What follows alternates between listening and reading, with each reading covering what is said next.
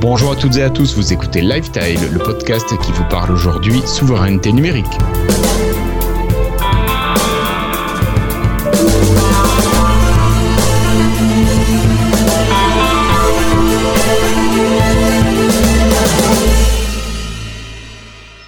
Bonjour à toutes et à tous, c'est aujourd'hui l'épisode 189 de Lifestyle. Nous sommes le jeudi 10 septembre 2020 et c'est un épisode spécial, c'est un épisode de Freetile aujourd'hui. Donc on inaugure une nouvelle manière de fonctionner dans l'équipe de Lifestyle et pour cela j'ai avec moi ce soir deux habitués. Patrick, bonsoir Patrick. Bonsoir Guillaume, bonsoir à toutes et à tous mais également Christophe qui fait son retour pour cette saison 10 de Lifestyle. Bonsoir Christophe. Oui, bonjour, bonjour, bonsoir. Je euh, je suis pas un habitué, euh, je suis un ancien. Ouais, c'est ça, un vieux. Et à côté de toi, on a deux habitués de l'équipe qui sont très présents sur le Slack. J'ai le plaisir d'accueillir ce soir Florentin. Salut Florentin. Bonsoir à tous. Et également Étienne. Salut Étienne. Bonsoir tout le monde. Bon, alors ce soir, euh, on fait un épisode freetail. Christophe nous a proposé un sujet que j'ai validé. C'est un épisode qui va traiter, alors, comme point de départ, de la souveraineté numérique. Donc Christophe, je compte sur toi pour nous expliquer ce que c'est que la souveraineté numérique. On va parler de données. Où sont nos données? Qu'est-ce qu'on fait de nos données? Euh, Qui fait quoi de nos données? Je pense que c'est quand même le point de départ de notre discussion de ce soir. Mais avant de commencer, je crois qu'il y a un petit extrait.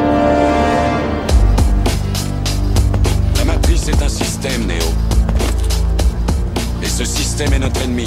Quand on est à l'intérieur, qu'est-ce qu'on voit partout Des hommes d'affaires, des enseignants, des avocats, des charpentiers. C'est avec leur esprit qu'on communique pour essayer de les sauver. Mais en attendant, tous ces gens font quand même partie de ce système. Ce qui fait d'eux nos ennemis. Ce qu'il faut que tu comprennes, c'est que pour la plupart, ils ne sont pas prêts à se laisser débrancher. Bon nombre d'entre eux sont tellement inconscients et désespérément dépendants du système qu'ils vont jusqu'à se battre pour le protéger. Alors Christophe, après cette petite euh, mise en bouche sonore, euh, je crois que je te laisse la parole tout simplement pour présenter ce sujet. Bah, en fait, euh, voilà, je, me renseignais un peu sur ça et je suis tombé par hasard, le hasard de l'Internet, en, en, scrollant mon, fil d'actualité sur YouTube. Le hasard a fait que j'arrive sur une chaîne... Pardon? Sérendipité. Mais bon, c'est pas grave, c'est juste pour mettre un joli mot. D'accord. J'étais tombé sur la chaîne, un titre, c'était le la souveraineté numérique, la douche froide. En fait, c'était une chaîne, c'est ThinkView. J'avais déjà vu en fait pas mal d'émissions là-dessus, euh, sur cette émission-là. Et puis, euh, un, ils ont un logo avec le signe noir là. C'est une chaîne qui est animée par quelqu'un qui s'appelle Sky et qui reste dans l'ombre en fait. Alors les intervenants sont toujours des illustres personnages de tous les horizons et c'est sans filtre en fait. Alors en fait, il a lancé cette chaîne en 2014 euh, avec le feu journaliste Marc Ullman, euh, qui avait ses activités euh, euh, en 1950 jusqu'en 99. Donc, il était journaliste au Monde, chroniqueur sur RTL, rédacteur en chef aux Échos, la politique étrangère sur FR3 à l'époque. Donc, quelque chose de très sérieux, je vais vous dire. en vous, enfin, je vous, je vous souligne le truc. Hein. Ouais, ouais. Donc, tu nous mets le contexte. Voilà, ouais, ouais, donc c'est du sérieux, mais euh, comme je vous dis, sans filtre et très intéressant. Les, les, personnages, les invités sont toujours sur une, ce sont plusieurs, sur une chaise avec un fond noir, et lui, on ne le voit jamais. Euh, donc là, le titre c'était la souveraineté numérique et la douche froide. Ça m'a, ça m'a euh, donné envie de regarder, parce que je me suis dit, qu'est-ce que c'est que la souveraineté numérique? Sincèrement, j'en avais pas d'idée là-dessus, en fait. Le premier invité, ils sont à deux, c'est Tariq Krim, que je connaissais pas. C'est un mec qui a créé NetVibes. Vibes. Vibes. C'est pas Vibes, NetVibes. C'est NetVibes. NetVibes, excusez-moi de mon anglais parfait, qui appartient maintenant d'ailleurs à la société Dassault Systèmes en fait. En gros, NetVibes, si vous ne connaissez pas, c'est un tableau de bord avec lecteur RSS qui est 100% perso, 100% gratos. Donc allez voir, c'est netvibes.com. Ça m'a l'air vachement intéressant. A priori, vous connaissez. Moi, non. Alors Tariq, euh, c'est le premier Français qui a été primé par le MIT, euh, prix d'excellence pour les travailleurs de moins de 35 ans, euh, prix scientifique, pardon. En 2008, il fait partie des six personnalités à avoir été désignées par le Forum économique mondial comme le Young Global Leaders. vice-président du CNN, du CNN, parce que CNN c'est totalement différent, sachez-le. Hein. Le CNN c'est le Conseil national numérique hein, en 2013. Officier de l'ordre des arts et des lettres, et il est chevalier euh, en 2011, médaillé par François Mitterrand, qui était à l'époque ministre de la Culture, et il a été officier en 2019. L'autre invité, c'est Bernard Benamou. Alors lui, il a été euh, délégué aux usages, de l'Internet au ministère de la Recherche et de l'Enseignement supérieur. Il est maître de conférence à la Sorbonne, Paris première, euh, premier. Défenseur de la neutralité du net, il est auteur, conférencier, secrétaire général de l'Institut de la souveraineté numérique. Le rôle de euh, cet institut, c'est une association, est faire de la pédagogie autour du numérique. Alors la France, plutôt l'Europe, je dirais, elle a perdu sa place dans la domination de l'Internet. Alors, est-il trop tard pour revenir dans la course? Non, ils vont souligner. Hein. D'ailleurs, cette émission qui sera dans, les notes, hein, je vous invite vraiment à la regarder. Là, je vais vous donner un goût et une mise en bouche pour une discussion ensemble. Tariq disait à un moment donné, avant, quand on avait un ordinateur, c'était le nôtre. C'était notre disque dur, nos fichiers. Euh, bon, il exagère un peu. Mais il y avait personne pour comptabiliser le nombre de fois où j'ai écouté telle ou telle musique, qui peut d'ailleurs, on le verra, avoir une implication politique ou pas, qui peut avoir une application politique ou pas. C'était notre souveraineté, souveraineté personnelle. Et un jour, on a dissipé tout ça dans le cloud. On a perdu le contrôle de sa vie numérique. La question de la souveraineté, est-ce qu'on a le droit de collecter les données? Pourquoi faire? Et quel est le bénéfice à court terme, à moyen terme et à long terme? C'est là-dessus, en fait, qu'ils veulent se battre. D'ailleurs, dans le dernier lifestyle, Flobo remarquait, lors du dernier épisode, il disait Quand je lance Google Actualité, il me propose vraiment ce qui m'intéresse. Mais il a souligné Mais pas Bing, en fait. Pourtant, euh, Flobo, en fait, il laisse, il nous le dira, hein, mais il laisse tout ouvert. Tous les services, tous les, historiques, c'est open. Aujourd'hui, maintenant, l'Internet, ça n'analyse plus les données personnelles, en fait. Mais ça analyse le comportement. En fait, l'idée, elle va être de transformer ton, ton comportement pour en faire ce qu'on va appeler du marketing comportemental. En fait, Internet, c'est un outil de contrôle. Et puis, nos amis chinois, euh, ils nous le montrent tous les jours avec le crédit social. Alors, en fait, le problème, c'est qu'on peut modifier les comportements des gens. Dans le but, dans le but, c'est de vendre. Par exemple, on peut rendre une personne dépressive, et elle va plutôt acheter des voyages. Ou alors, on va la rendre euphorique, elle va plutôt acheter des godasses. L'idée, c'est de toucher au psyché des gens. Quand on rêve le soir, notre subconscient est alimenté par des images qu'on a vues dans la rue, à la télévision. Ok, mais aujourd'hui, là, mhm. en 2020, la majorité des images qu'on a vues viennent de nos smartphones. Ce sont des images qui ont été choisies. Vraiment. Il faut que vous sachiez ça, en fait. Si on déprime, on va nous montrer nos petites amies au lever. Un constat de Facebook, je dis Facebook, mais euh, je vais vous, je parlerai plus en fait, c'est un peu les GAFA, mais je vais garder Facebook. On est capable de modifier le comportement pour le commerce. Et quelque part, c'est la partie citoyenne, vont-ils souligner dans ce reportage, d'une personne, pour les élections. Tariq qui dit, on va aller voter, on va voter pour Hillary, et on est, sur, euh, on est seul avec notre smartphone. Les données que nous voyons, c'est à nous, pas à quelqu'un d'autre. Et là, on va, on va voir un truc, une fake news sur Hillary. Puis ça nous énerve, ça va vraiment nous énerver. C'est le bon moment et on change son vote à la dernière minute. Extraordinaire, non? Vous ne vous rendez pas compte? Ce qui a changé entre l'élection de Trump et Obama, c'est qu'avec Obama, c'était une élection par Internet. Et Trump est devenu une élection grâce au smartphone. Et un smartphone, c'est bien souligné.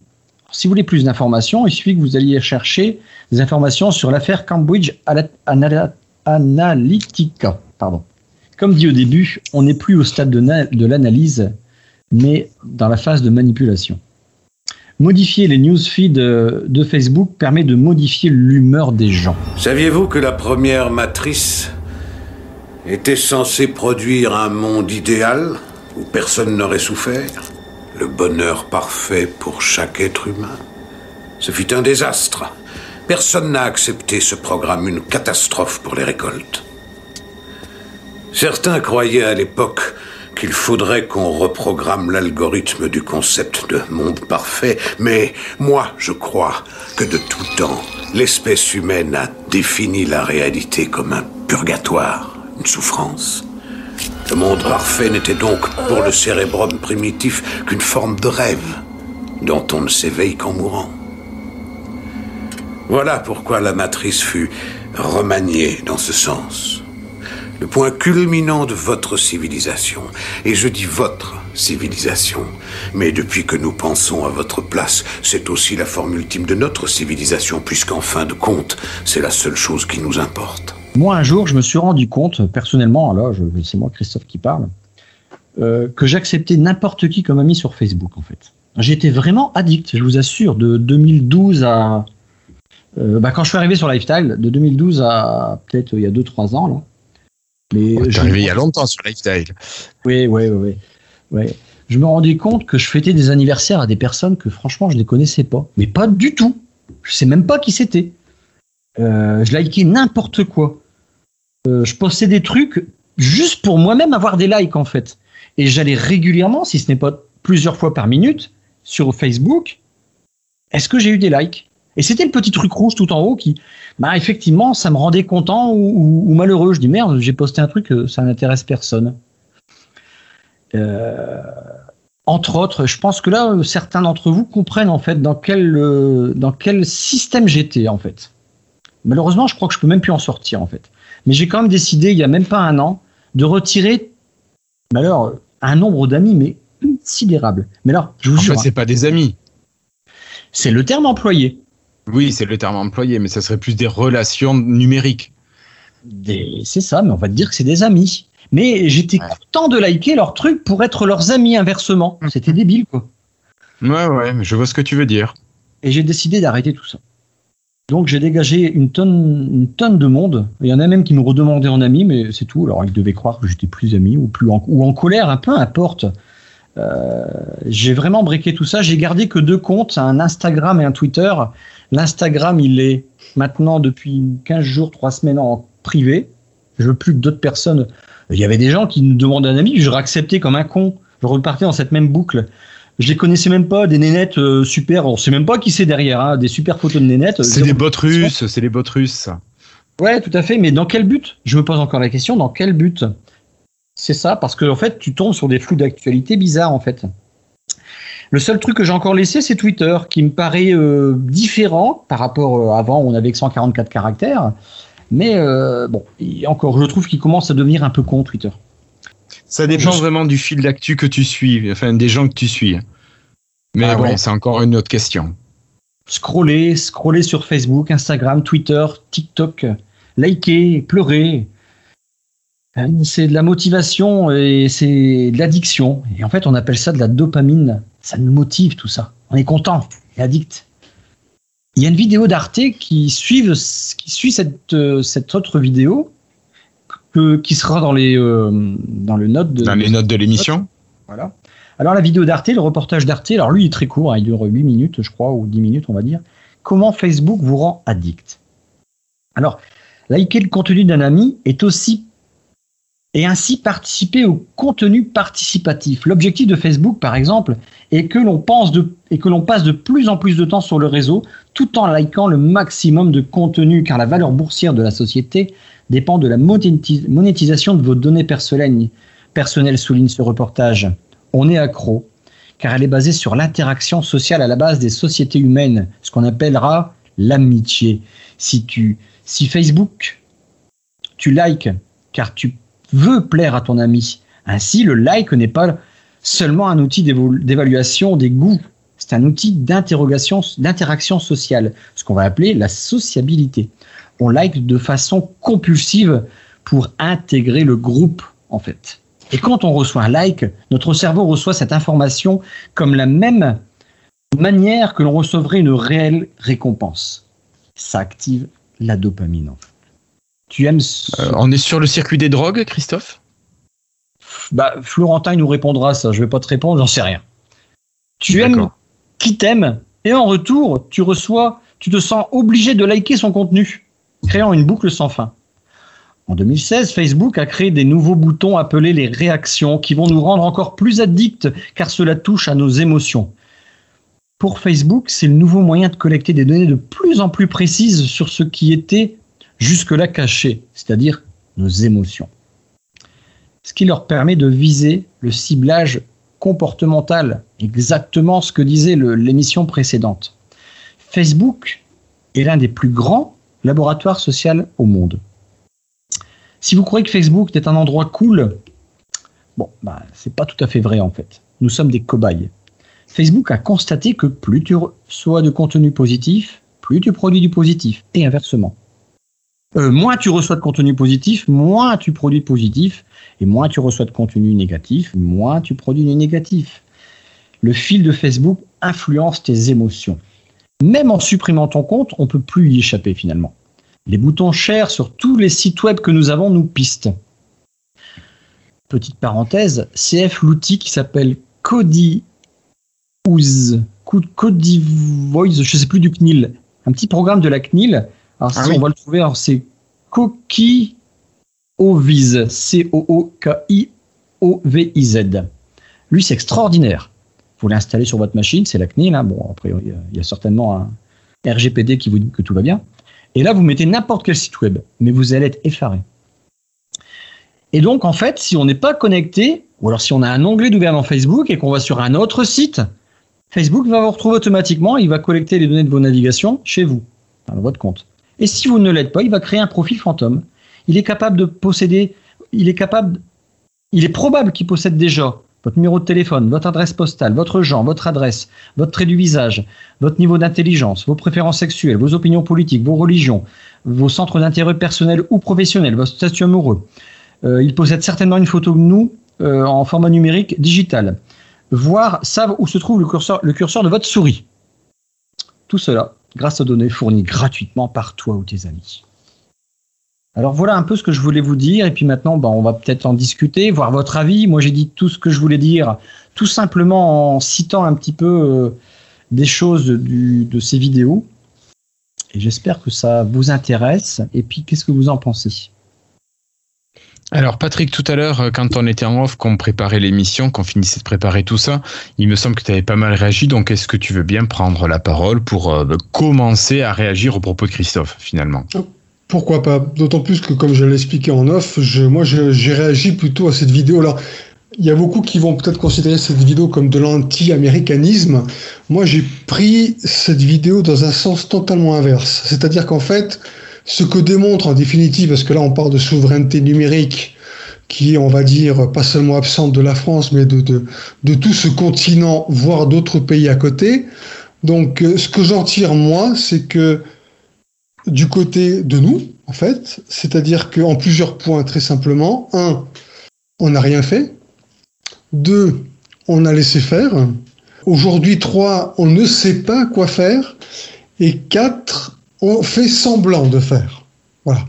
Et pour le quatrième, au cas où certains ne comprenaient pas, on fait semblant, c'est-à-dire qu'on invente, enfin on invente, on met en place des pseudo-procès pour euh, abus de position dominante, etc on balance quelques millions de, de, dommages et intérêts et de PV, et puis à la fin, qu'est-ce qui se passe? Ben, On prend les mêmes et on recommence. Donc en fait, pour moi, cette histoire, c'est ni plus ni moins que des GAFA, hein, puisqu'il s'agit un petit peu d'eux, euh, qu'on pourrait considérer comme étant des trains, tu vois, qui arrivent en gare, donc euh, qui commencent avec un wagon, puis on les, voit passer. De temps en temps, on rentre dans un wagon le train démarre. La fois suivante, le train revient, mais avec un wagon supplémentaire on laisse toujours passer, et ainsi de suite. Et donc au jour d'aujourd'hui, euh, certains essaient de trouver des, lois complètement farfelues pour essayer de contrer, mais on n'a pas le plus petit début, ne serait-ce que de réflexion, de savoir, les gars, euh, qu'est-ce qu'on fait? Qu'est-ce qu'on fait? Qu'est-ce qu'on qu'est-ce qu'on invente?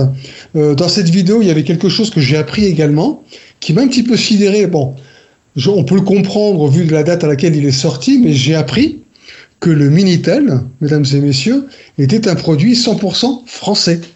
Alors quand tu dis un produit, tu parles bien de la machine, du hardware. De la machine, de la machine. Donc euh, euh, bon, après on, va pas, euh, comment dirais-je, le diable est dans les détails, mais grosso modo, c'est un produit purement français.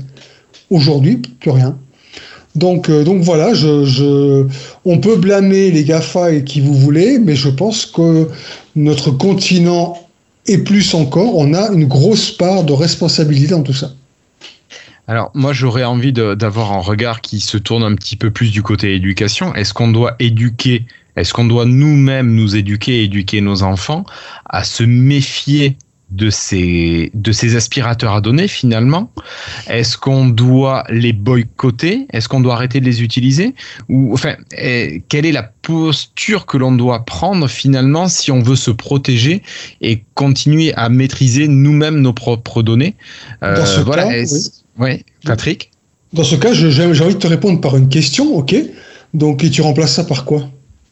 C'est ça, justement ma question, c'est est-ce que on fait attention aux données qu'on laisse et auquel cas on se crée presque une seconde identité, ou bien est-ce et, et qui sera une identité virtuelle qui sera éloignée, plus ou moins éloignée de notre réelle identité, ou bien est-ce que voilà, on, on arrête tout simplement d'utiliser ces services tels euh, Twitter, Facebook, Instagram, euh, euh, WhatsApp et autres. Alors je crois qu'Étienne, tu voulais prendre la parole. Oui, pardon, Christophe.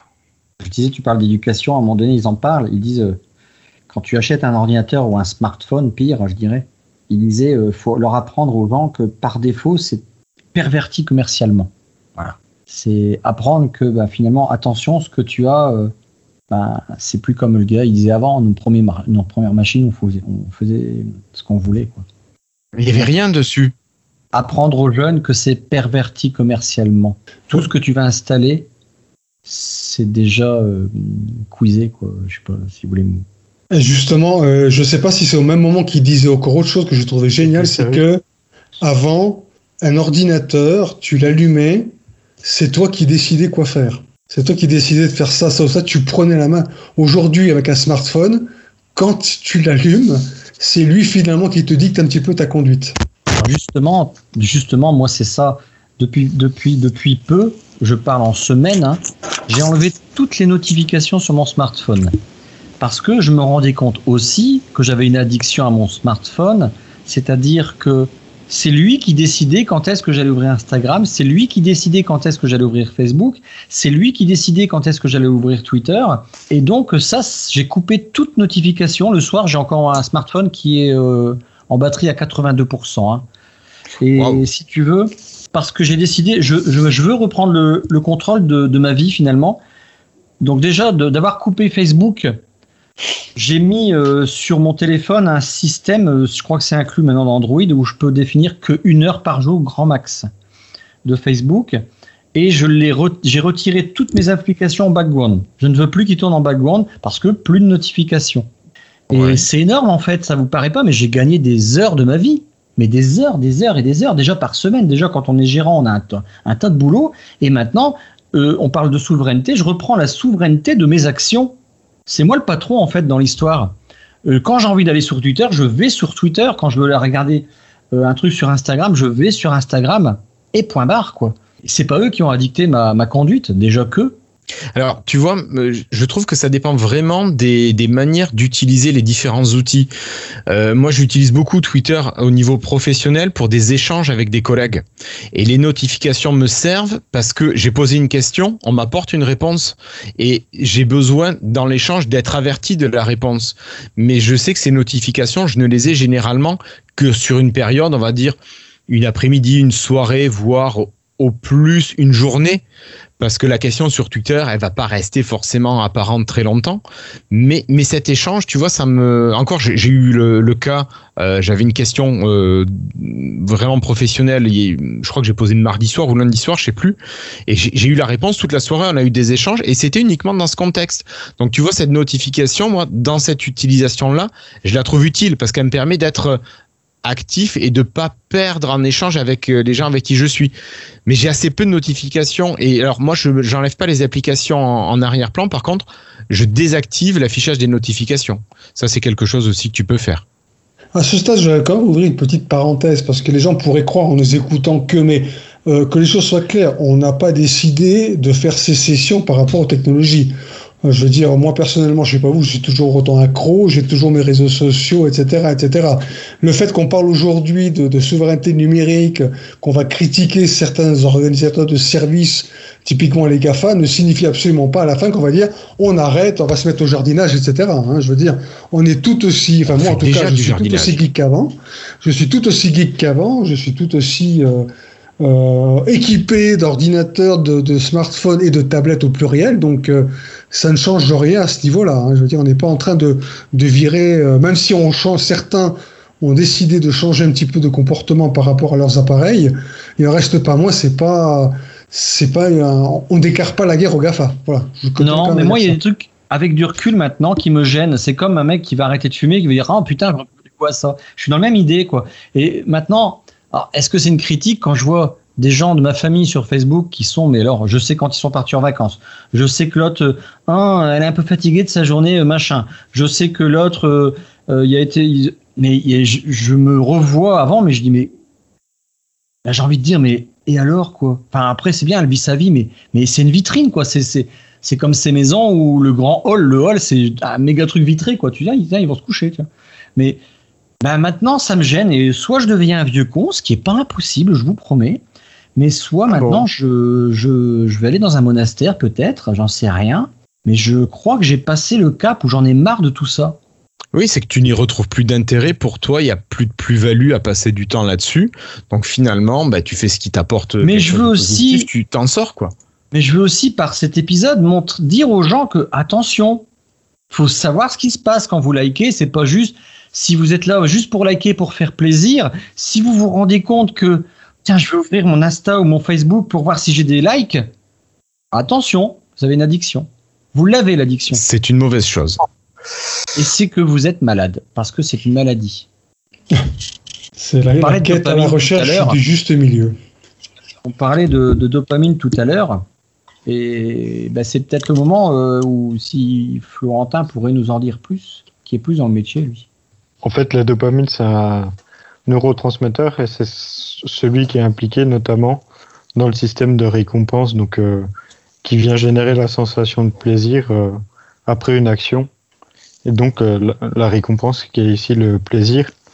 Et du coup, notamment euh, dans le cadre des réseaux sociaux et Facebook, il a été montré que lorsqu'on recevait des likes ou des choses comme ça, comme tu disais, en fait, euh, Christophe, le plaisir de recevoir des likes, des likes sur tes publications, tout ça, la, zo- la zone du cerveau où, où on retrouve notamment la, la dopamine, parce qu'elle est plutôt localisée dans certaines zones, était euh, plus activée chez les personnes.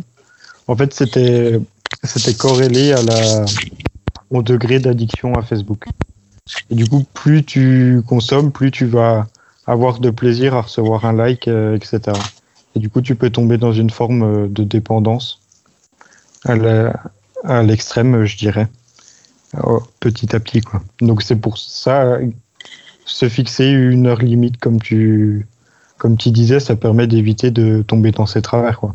sans se priver complètement, parce qu'il y a, il y a toujours des points positifs, mais ce qu'il faut jamais oublier, c'est que c'est tous ces services gratuits, ils sont pas gratuits au final, c'est il y a nos données derrière, quoi.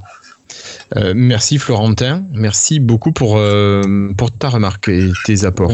Étienne, toi qui es revenu parmi nous, est-ce que tu as quelque chose à rajouter là-dessus? Euh, je sais pas si j'ai quelque chose à rajouter vu que j'ai loupé une partie, donc. Ouais, expose-nous ta partie, ton Euh, avis ouais. justement sur cette utilisation des données des GAFA. Bah, c'est clair que c'est nous le produit, quoi. Enfin, c'est tout, tout ce qu'on peut regarder, lire et tout. C'est ce qu'on fait qui intéresse ces, ces petites compagnies, innocentes ou presque, pour mieux tu pouvoir nous vendre. euh, Mais non, mais non, mais non. du tout. Euh, pour mieux nous vendre des, des produits ou des, des pubs, tu, tu, tu regardes très bien quand, quand tu vas sur euh, Intel ou autre chose. On a toujours des, des trucs sponsorisés, on a ça. T'as te protéger avec les trucs de, avec les plugins de Firefox qui empêchent en théorie la transmission de données Facebook, mais ça n'empêche pas que tu vas sur n'importe quel site web, t'as des pubs. T'as beau les bloquer ou n'importe.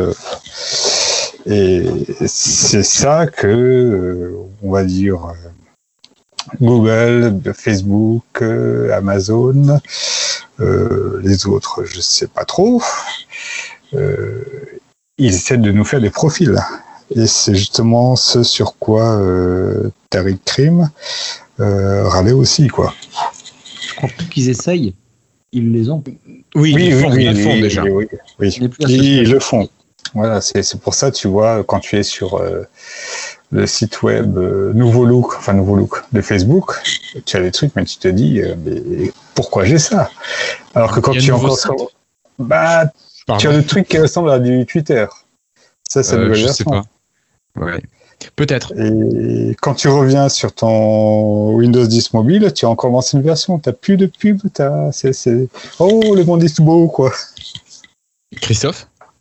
En fait, euh, sur Facebook, j'ai passé un temps considérable à tenter de supprimer tous mes posts et tous mes likes. Rien n'est fait pour. Quand vous allez dans votre partie personnelle, euh, c'est, j'ai passé, je vous jure, peut-être des heures, mais j'ai passé des heures à effacer, effacer, effacer. Vous ne pouvez pas vous imaginer le nombre de temps que j'ai passé pour effacer des données. J'ai pas fini, mais je le fais petit à petit. Puis de toute façon, je me dis, ils prennent un backup et puis, euh, et puis c'est revenu en deux secondes. Mais c'est c'est un chiant, c'est long. Chaque publication, il y a au moins un pop-up minimum qui fonctionne plus ou moins. C'est d'un long, c'est d'un long.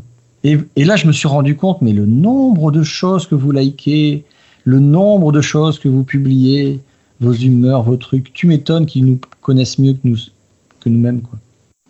En fait, Christophe, ce que tu voudrais dire, peut-être, en moralité là-dessus, c'est que sur ce genre d'outils, il ne faudrait réagir que quand on le veut réellement.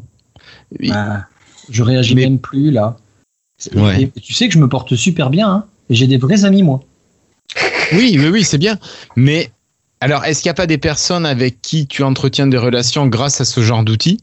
Que tu vois peu souvent et, et avec qui c'était un, un média finalement assez pratique de conversation Je suis d'accord avec toi, c'est vrai. Il y a des gens que j'ai perdu de vue du coup, euh, de vue. euh, Ou qui sont loin, tout simplement. euh, Oui, non mais oui, non mais il y a des gens que j'ai perdu de vue numérique, on va dire. ouais. Après, on n'était pas, on n'avait pas élevé les cochons ensemble non plus, quoi. Oui. Je sais que j'ai encore des, il y a des petites relations, il y a des, il y a des moments, je redis coucou à des gens, je suis pas, je suis pas en colère avec personne. Mais après, tu as des affinités ou pas, et puis euh, bah, c'est comme tout dans la vie, tu as des vrais amis. J'ai perdu des vrais amis euh, parce que je les voyais plus, et c'est tout.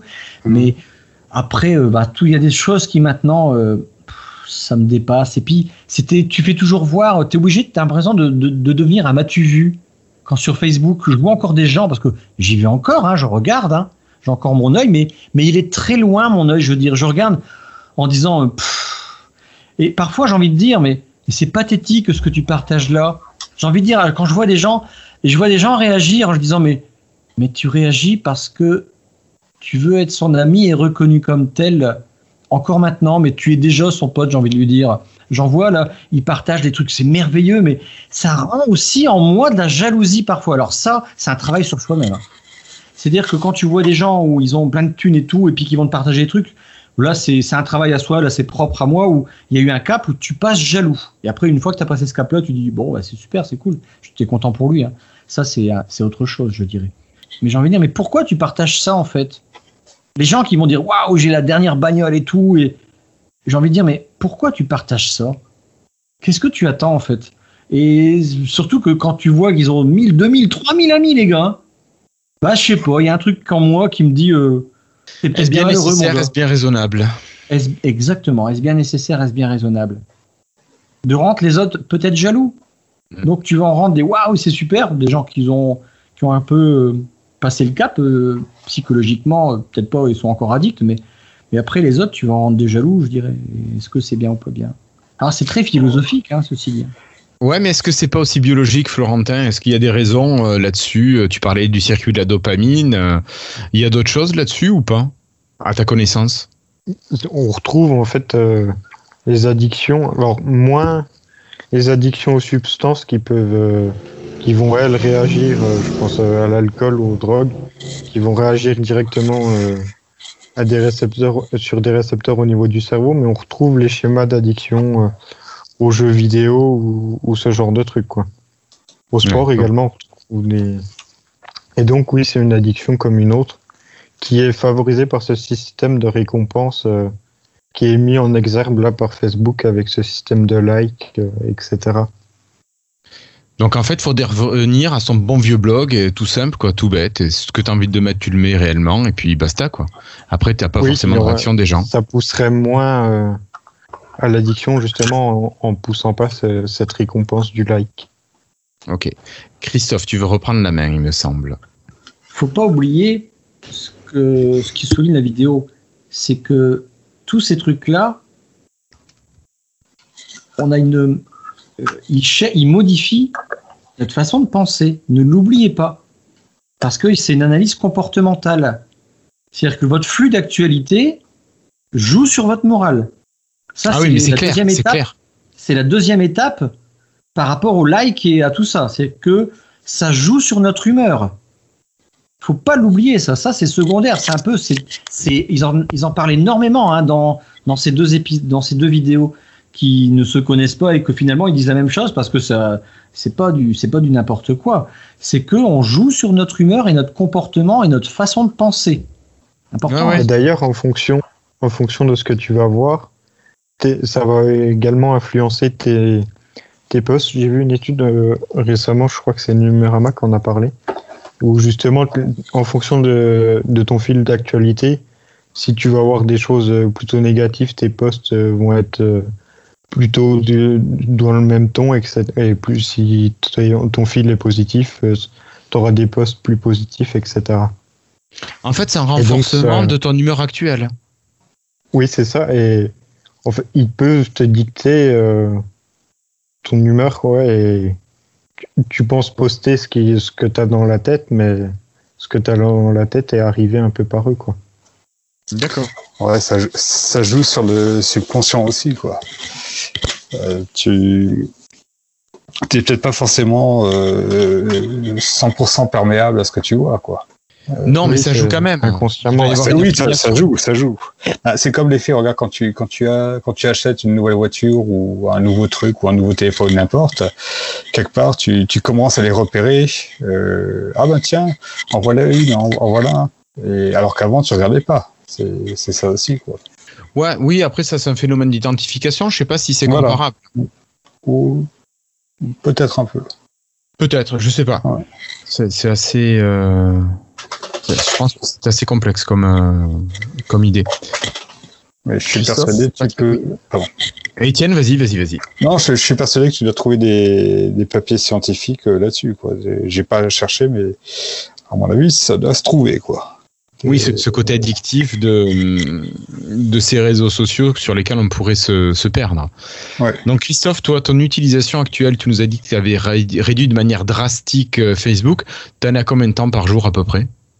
Facebook, je sais pas, moi, À peu euh, près. un quart d'heure Ah ouais. à tout casser, large. Ouais, ouais. Je suis très très large. Un quart d'heure, c'est peut-être beaucoup finalement. Je crois que j'y vais. Aujourd'hui, j'ai pas été, tiens. Euh, voilà, c'est ça qui est énorme. Si tu veux, je veux, comme je, l'ai dit, c'est le titre, je veux reprendre un peu. Je veux un peu dire que c'est moi le patron maintenant. Je décide quand je veux, où je veux, et, euh, pas, et plus l'inverse en fait. Euh, donc, euh, on peut pas, hein, comme ils l'ont souligné dans le truc, euh, le deuxième vidéo, tu peux pas quitter cette vie numérique, ils, te connaissent, tu existes, tu es profilé, même si tu n'as pas de compte. Chez Flobo, il a supprimé son compte, moi je l'ai pas encore supprimé. Sur Facebook je- Ouais, Flobo, il a vraiment effacé. Il y a des. Alors, est-ce que vraiment c'est effacé? Ben non, parce qu'en fait, il crée après des profils fantômes. Et puis, comme euh, si vous réécoutez le début de ce que j'ai dit, ils vous connaissent quand même finalement jusqu'à votre numéro de téléphone. Donc, euh, on peut pas quitter ce truc-là. Et dans tous les réseaux sociaux, alors est-ce que là, par contre, j'ai une influence? Le, Je parle des GAFA me. Ben, celui en qui j'ai le plus confiance, ou alors on va le dire inversement, comme vous voulez, ça restera peut-être Microsoft. Alors, pourquoi toi, tu penses que Microsoft est le GAFAM dans lequel tu as le plus confiance encore Ou dont tu te méfies le moins? Parce que j'ai des goodies Microsoft, peut-être. Pervertir. Alors, on, on en parlait, je te pose la question, mais on en parlait avant d'enregistrer. Et euh, moi, je soulevais l'hypothèse que Microsoft n'avait peut-être pas tant besoin des données personnelles que ça par rapport à d'autres comme Google, parce que Microsoft vend ses services, vend ses produits, vend son matériel et n'a pas forcément besoin de tant de rentrée d'argent grâce à l'analyse de données. Donc, il n'y a peut-être pas un aussi gros besoin de, de profilage. Après, ça, c'est peut-être ma vision un petit peu naïve de la situation et de Microsoft, je n'en sais rien. Mais c'est ce que j'aurais peut-être envie de croire aussi, Christophe. Peut-être que tu en es là aussi.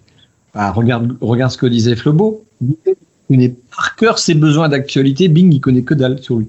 C'est vrai, il lui propose toujours du foot alors qu'il n'aime pas ça. c'est peut-être ça aussi. Bon, euh, Bing, il est peut-être encore de l'ancienne école au niveau du moteur de recherche, c'est-à-dire, euh, ça va être ce qu'on appelle le remarketing. C'est-à-dire que j'ai été sur, euh, sur un site, je me suis intéressé sur quelque chose, Bing va me le proposer, enfin, le système publicitaire en remarketing, enfin, l'annonceur.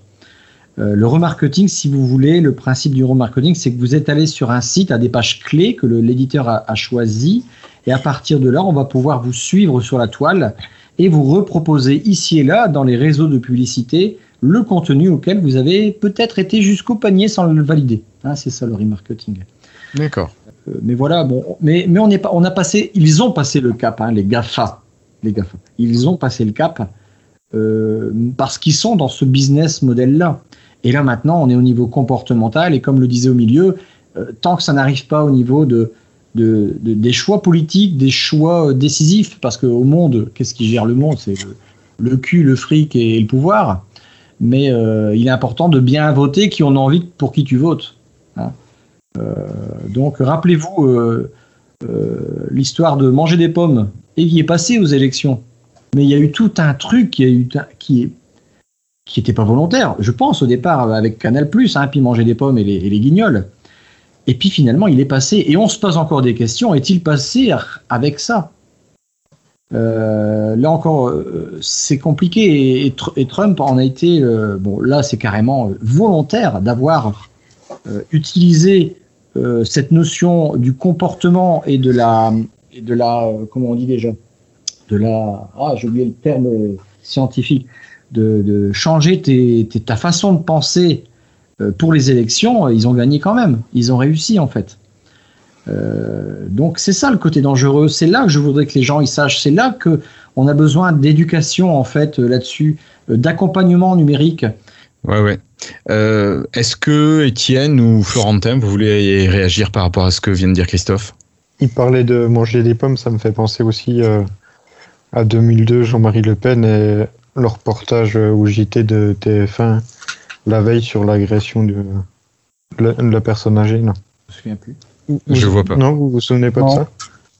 La veille du, du premier tour, il y avait eu un reportage sur, euh, sur une personne âgée qui avait été agressée. Euh, je sais plus ce qu'elle avait eu en question. J'étais un peu jeune.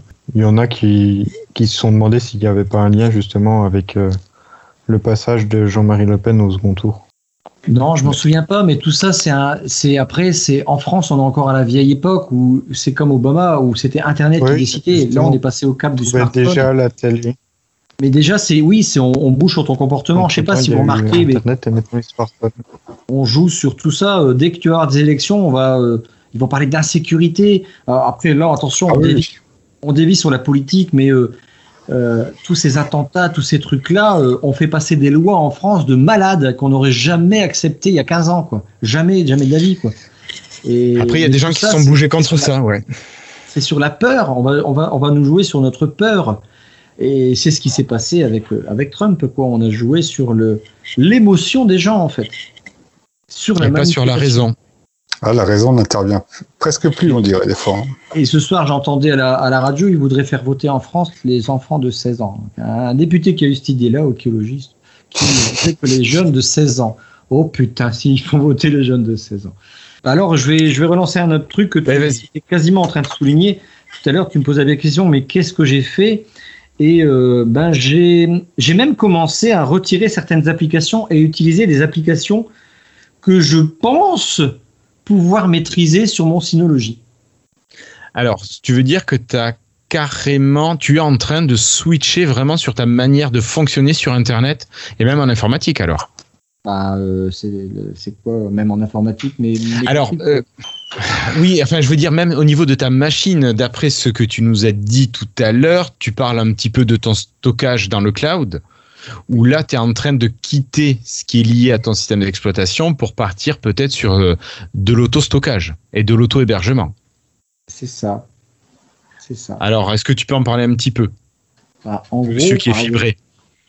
Par exemple, euh, oui, l'avantage, c'est que j'ai la fibre. À partir de là, euh, le NAS que j'ai, le Synology, m'offre des outils que je peux gérer. Ce sont les miens, ils sont dans mon disque dur.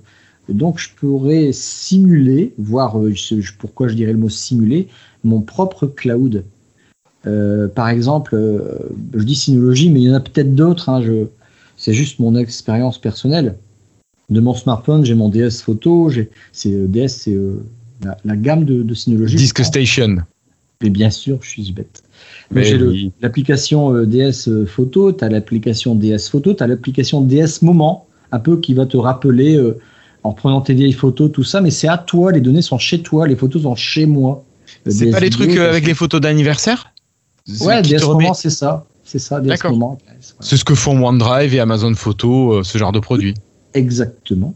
Et donc, euh, au-delà de ça, je pourrais même, mais je, ne l'ai pas fait parce que là, il faut peut-être un peu plus de compétences, voire de recherche, hein, parce que la compétence s'acquiert en cherchant, pour avoir mon propre hébergement de domaine et mes propres emails. Dépendre, en fait, être en autosuffisance, quoi. Mais bien sûr, euh, c'est c'est dans l'excès tout ça, bien évidemment, mais mais on peut. Il y a des choses qu'on peut, comme le, le soulignait tout à l'heure, euh, dans, je l'ai recité dans, dans ce que j'ai dit au départ. Euh, avant, il y a personne qui comptabilisait telle et telle musique que j'écoute autant de fois par jour. bah là, j'étais, j'ai réinstallé même VLC que je n'ai jamais utilisé. Mais pourquoi? Parce que VLC, je peux le connecter à mon, à mon réseau privé. Voilà. Tu l'ouvres et tu lis un UPnP, ouais. Ou un SMB ou n'importe quoi, mais tu, peux lire ce que tu veux, quoi. Ça revient un peu au. Oui, non, c'est euh, c'est réapproprier, c'est euh, c'est la souveraineté personnelle. voilà, voilà, la souveraineté personnelle. Tu peux avoir accès à tes musiques, à toi, que tu as sur ton disque dur et tout. T'as plus besoin d'avoir euh, l'accord de tel major qui n'a pas donné son accord à Deezer ou à Spotify ou n'importe. Tu fais ce que tu veux, quoi, oui. Mais moi, tu vois, ça c'est un truc que j'ai voulu faire en 2007. Euh, j'ai acheté un Synology en 2007 et euh, c'est exactement ce que je voulais faire, être complètement suffisant. Sauf qu'à l'époque, j'avais 2 mégas de connexion ADSL et forcément, ça marchait pas. Tu voulais récupérer des petits fichiers texte, des petits fichiers Word, ça passait. Mais dès que tu voulais récupérer une musique, en plus à l'époque, on était qu'en 3G. Il y avait même pas de 4G, donc je te parle même pas de la 5G. Et c'était hyper galère donc c'est quelque chose que j'ai arrêté d'utiliser parce que euh, ma connexion à la maison était nulle, la connexion 3G était pas suffisante. Quand tu étais chez quelqu'un à DSL, ben, c'était pas forcément intéressant à cause de mon upload hein, euh, à la maison. Euh, c'était oui, enfin c'était même pas du 2 mégas en up, Étienne. Oui, tu peux le faire remarquer. Oui, c'était du 2 mégas en down, donc c'était peut-être du 0,5 en up. Donc tu, vois, c'était c'était 2007 dans un petit village de l'est de la France. Hein. Mmh. Et, donc j'ai arrêté, je me suis tourné vers les outils euh, grand public type OneDrive. Mais tu vois, ça c'est quelque chose. Je sais que dès que je vais avoir la fibre, euh, le NAS, bon, est un peu vieux quand même. Tu vois, il date de 2007, donc euh, il va peut-être falloir le changer. Mais je pense que je vais me tourner vers une tentative d'autosuffisance. En tout cas, tout ce qui est musique, stockage, film, ce genre de produits. Et au niveau redondance, mon ancien NAS, il est chez mes parents et toutes les nuits, j'ai un backup. Donc ça va maintenant beaucoup plus vite. Hein. Euh, j'ai plusieurs backups euh, différents hein, euh, chez mes parents.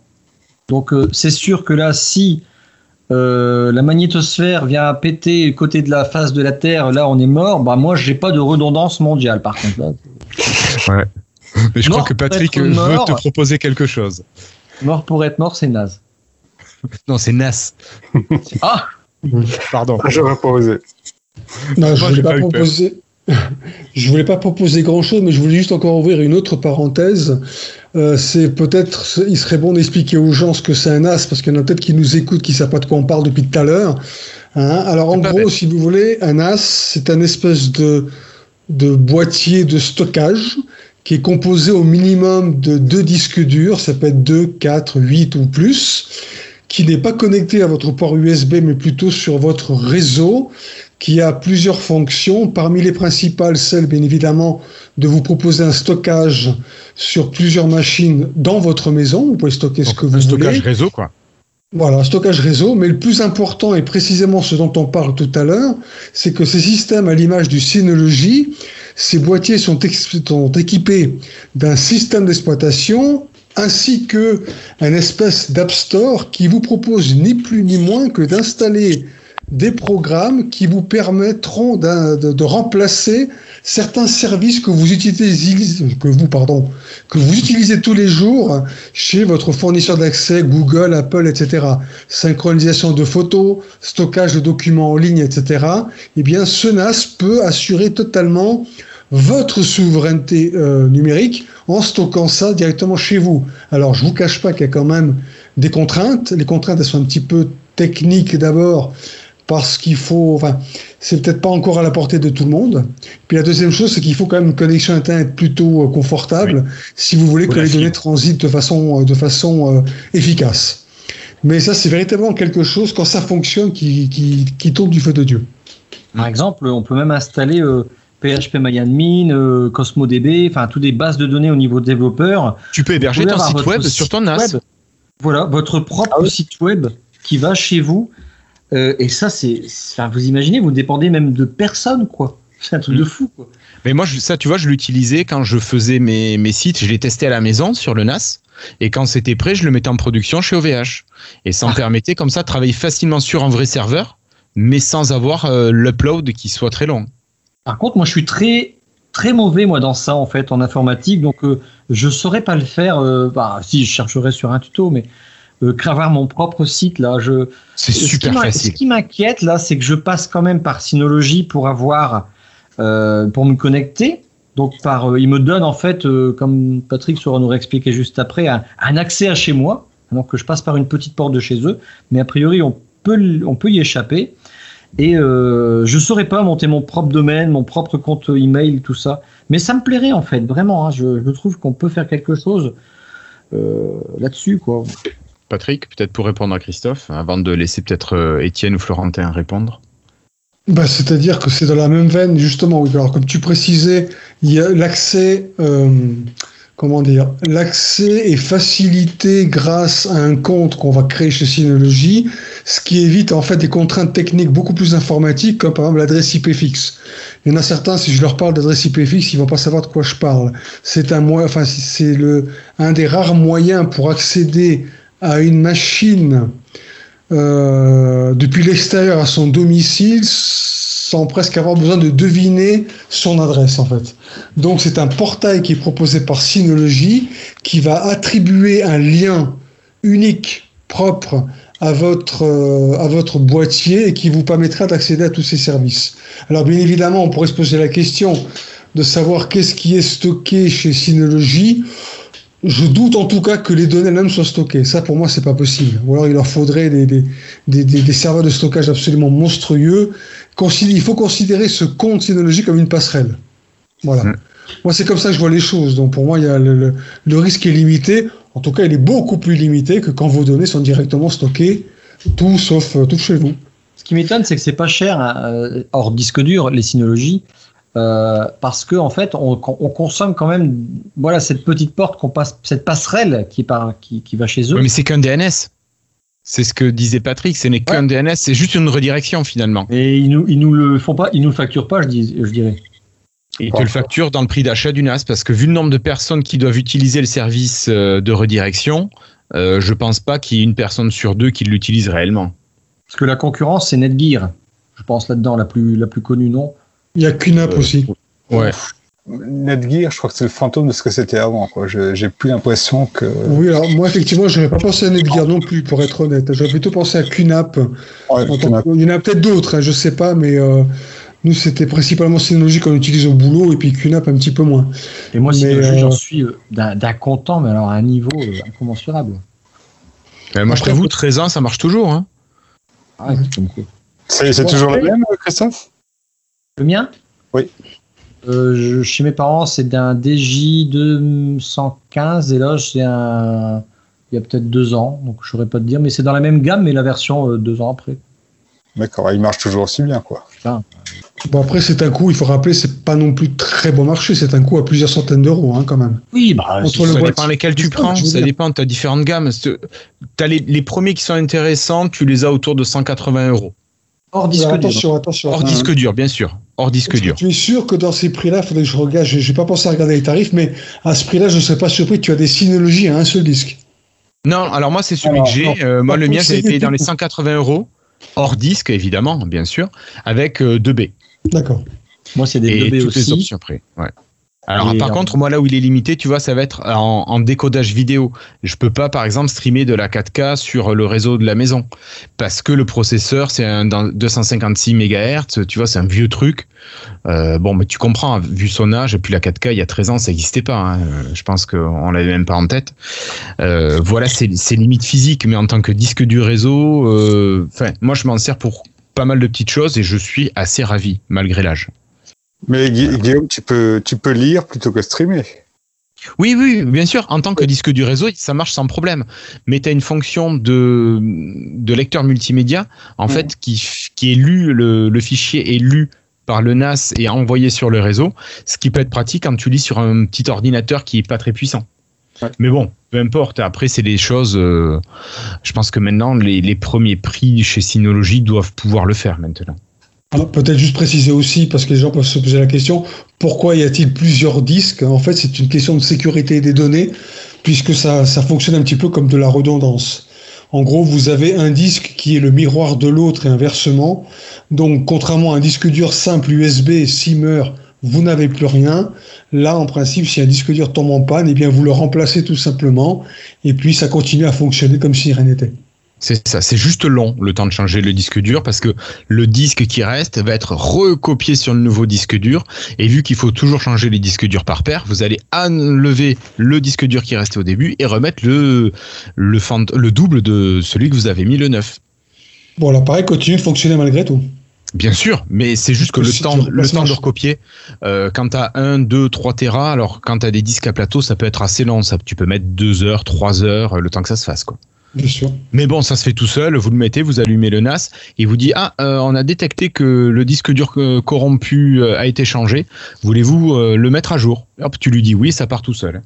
Je parle pour avoir fait mes l'expérience de ça. Je- J'ai fait aussi cette expérience il y a quelques mois. Juste après avoir acheté des nouveaux disques durs, tout est- tout s'est bien passé. Voilà. Mais donc c'est une solution effectivement, ce- l'utilisation des disques durs qui pourrait être envisagée pour plus tard. Pour nous peut-être revenir là-dessus si, si ça vous intéresse et si surtout ça nous intéresse. Je vois un seul désavantage, euh, enfin désavantage, par rapport à un stockage euh, type euh, OneDrive ou autre. C'est du point de vue écologique, je pense que ça consomme plus qu'un qu'un serveur euh, qui regroupe plusieurs euh, Mm. centaines d'utilisateurs au même endroit, etc. Et puis qui, qui est optimisé au niveau du fonctionnement électrique. La consommation de ce genre de NAS, mais J'en suis pas perso. Enfin, ouais. là, je pourrais pas, je peux, je suis pas, je peux pas dire. Je- J'opterai pour ce que dit Florentin là. Par contre, je pense qu'effectivement au niveau écologique, c'est pas top. Il faut savoir l'éteindre malheureusement ce NAS là.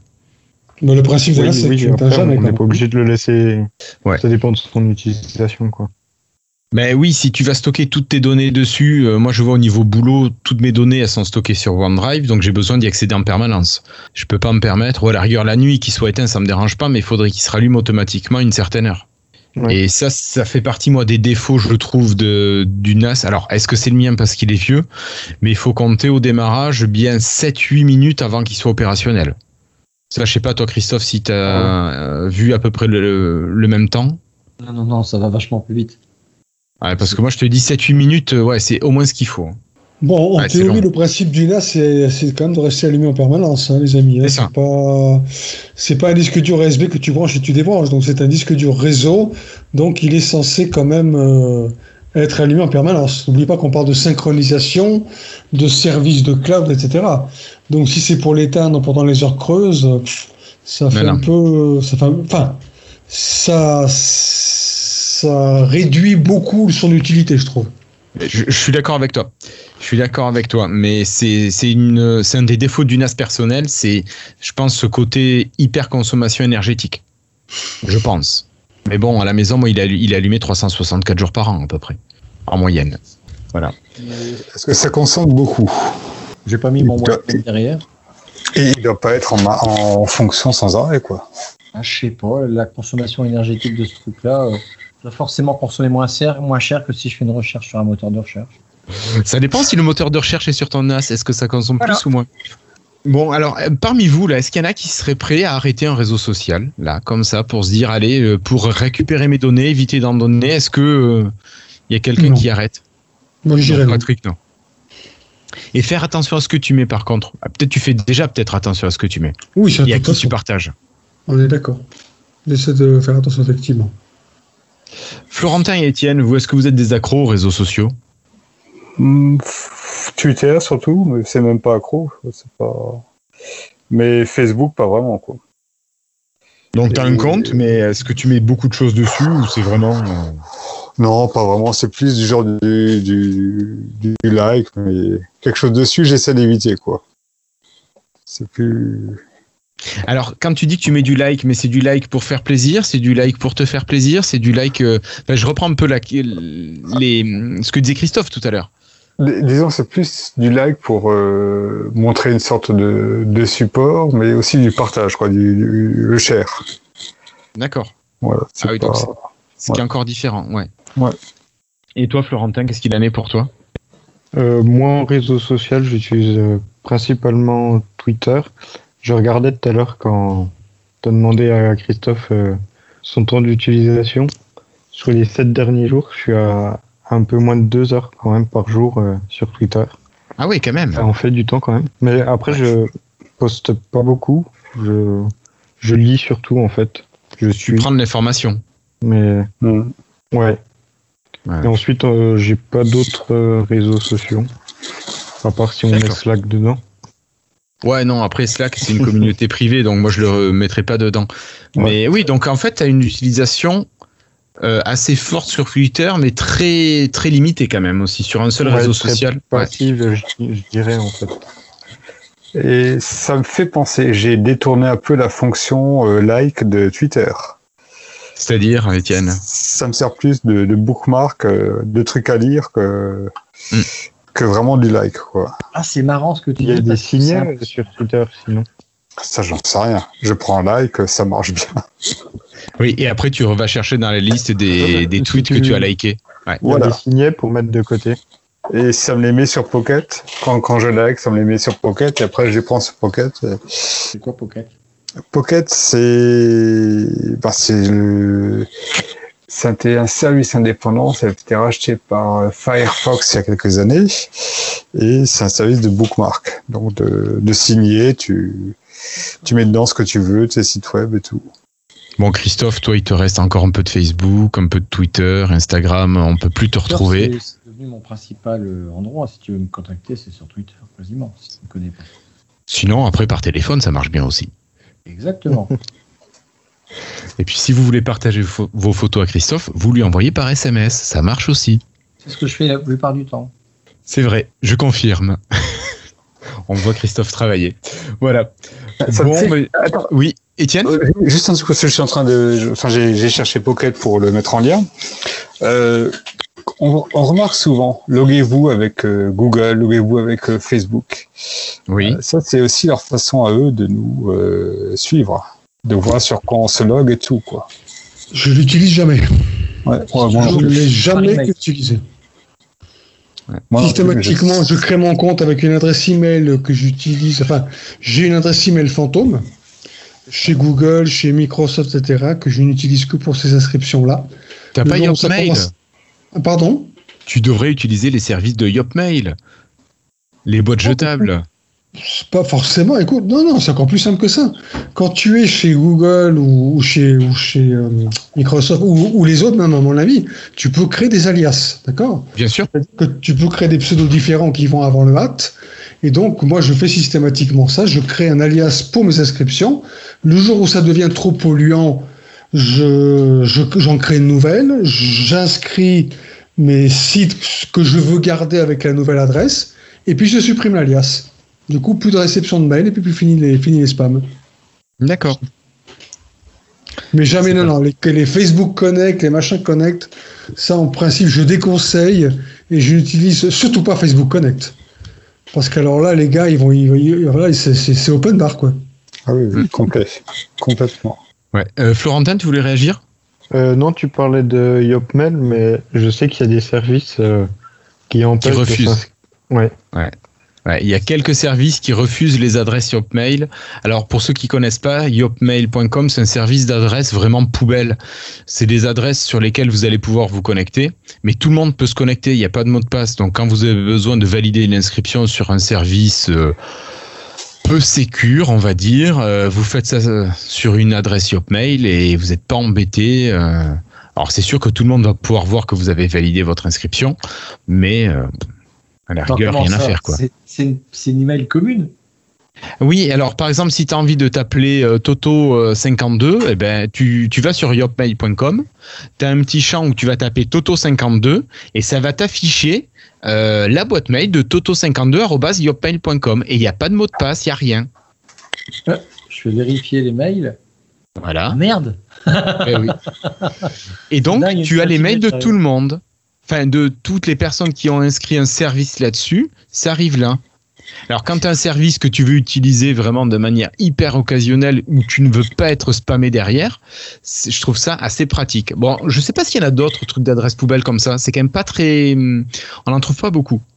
Et puis comme Florentin disait, sans- certains services le bloquent. C'est assez dommage. C'est fou cette histoire. Je connaissais pas. Et ben voilà, tu auras découvert un petit truc. Waouh Énorme. Donc voilà, tu vois, pour éviter de te faire suivre, tu vas sur yopmail.com avec ton VPN en navigation privée et puis, putain, tu utilises Ah, il n'y a ça. pas Lifestyle. Personne n'a utilisé ça. Il n'y a personne qui l'a utilisé. Je vais pas oser Microsoft, Google ou Facebook, bien évidemment. Il doit y en avoir de ça. Si je fais Irslo, ah, tous les coups, je vais tomber sur tes emails. Ah non, il n'existe pas non plus. Ben non, Flobo, c'est con. Flobo, je suis sûr qu'il existe. Non, même pas. C'est bizarre cette histoire. C'est un truc, c'est piraté. ouais. Et si on essaye TOS Ah, TOS, a- c'est Ah oui, utilisé. c'est jeté déjà par défaut, alors. c'est marrant. Ah, moi, c'est plus Louis Vuitton, vous voyez, déjà. je- ouais, je vois. C'est pas la même catégorie. quoi. Le mec, c'est déjà un haut de gamme, quoi. Ah, c'est marrant, ça.